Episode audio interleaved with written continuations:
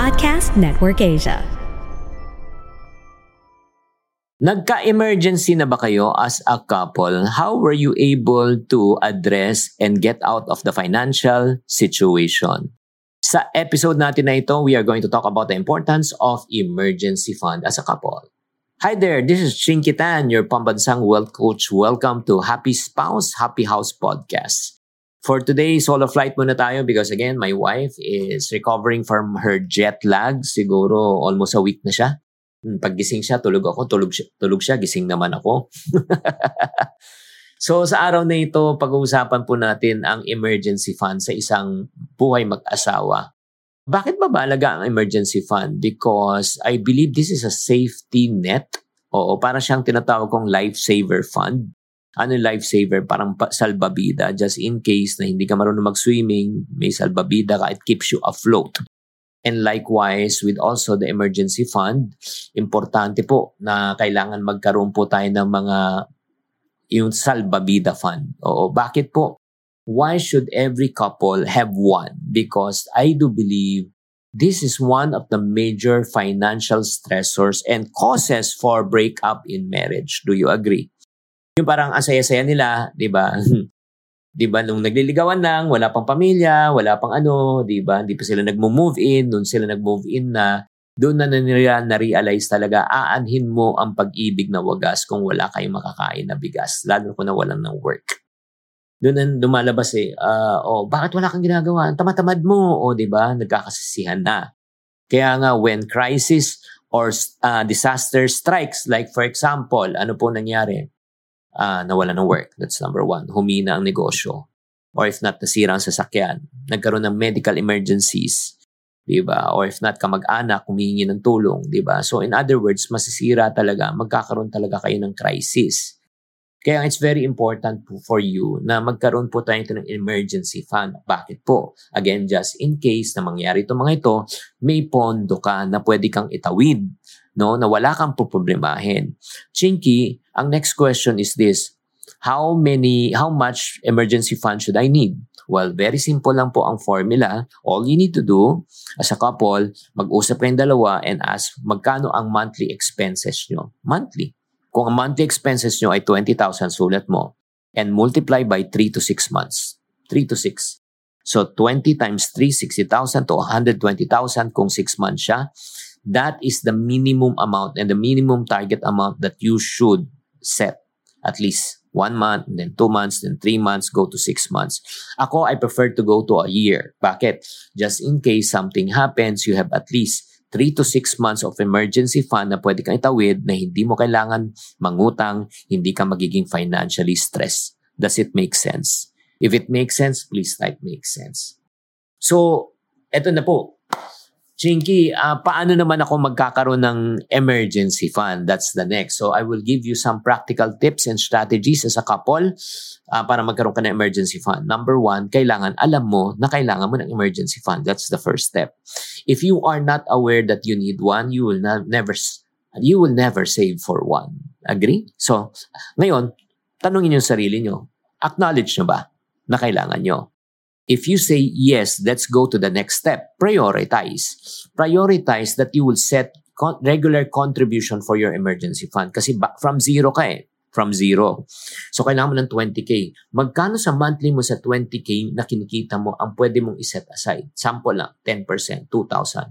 So, in other words, in 10 months time, 10 months time, makakasave ka ng 20,000. So, sa in 10 months time, naka 1 month ka na. Okay? In 10 months, naka 1 month ka na. Ay, grabe, tagal niyan, Chinky. Kung makaka 2 months ako, di almost 2 years, ay mag 1 and a half year. Yes, ganun po. That's the reason why, let me suggest na talagang kung meron kayong lump sum na kinikita, 13th month bonus, 14th month bonus, mid bonus, ang dapat hindi mo na ginagastos. Dinalagay mo muna sa emergency fund para maka at least tatlong buwan ka. Hmm. Okay? And then next, automate your savings account para hindi ka na rin mahirapan. So, automatic from this account, pumupunta na sa second account na emergency fund mo. And pakiusap ko lang, keep your emergency fund in separate, no? For accounts that is not easily accessible.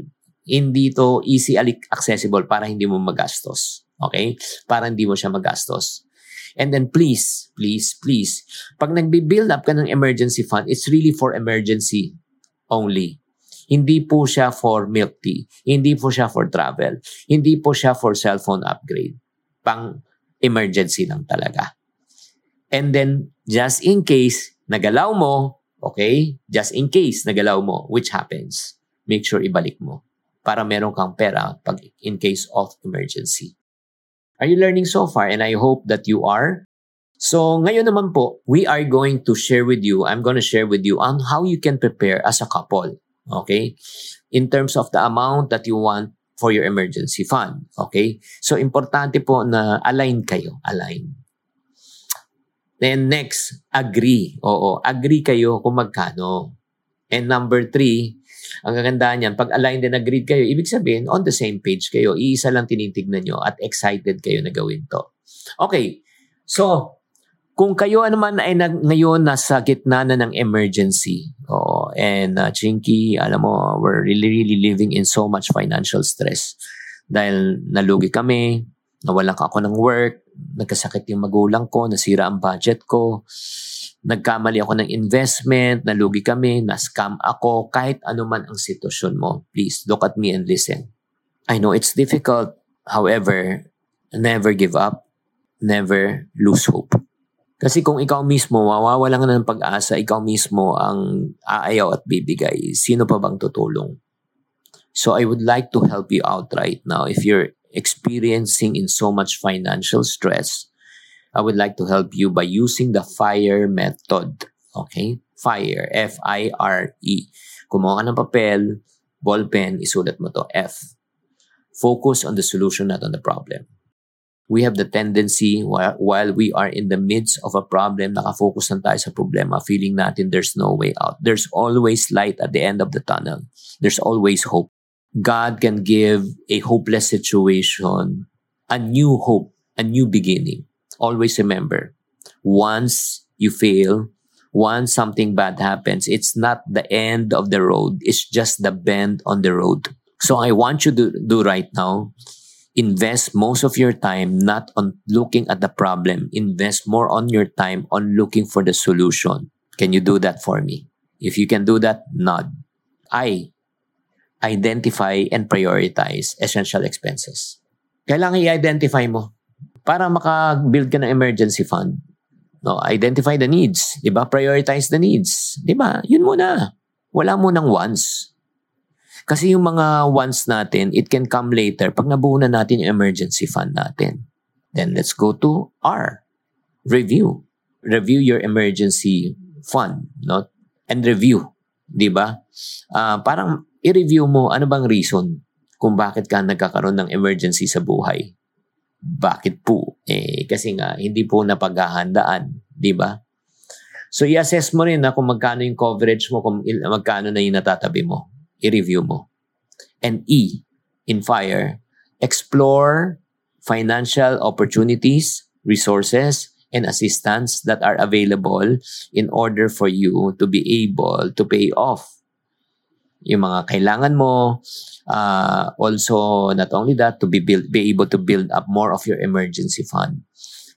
Kasi kung wala kang emergency fund, ako, mahirap po talaga yan. Paglabas ng sweldo, kulang. Pag kulang, utang, utang, bayad, utang, kulang, utang, bayad, utang. Ay, nako. So, mga friendship, so I hope that you are enlightened as a couple right now. So, para if you are financially stressed right now, again, Focus on the solution, identify and prioritize, review the emergency fund kung sapat ba, and explore financial resources and assistance to increase your emergency fund. And I hope that you are enlightened. That's a wrap up for today for this wonderful episode. Don't forget to please subscribe, follow, share this podcast episode of Happy Spouse to your friends, to your relatives na alam nyo na makakatulong po especially yung mga taong wala pang emergency fund as a couple. Tatandaan, we are here to build stronger relationship one family at a time dahil kami ay naniniwala bawat pamilya po ay may pag-asa. The views and opinions expressed by the podcast creators, hosts, and guests do not necessarily reflect the official policy and position of Podcast Network Asia, the hosts of the program, or other programs of the network. Any content provided by the people on the podcast are of their own opinion and are not intended to malign any religion, ethnic group, club, organization, company, individual, or anyone or anything.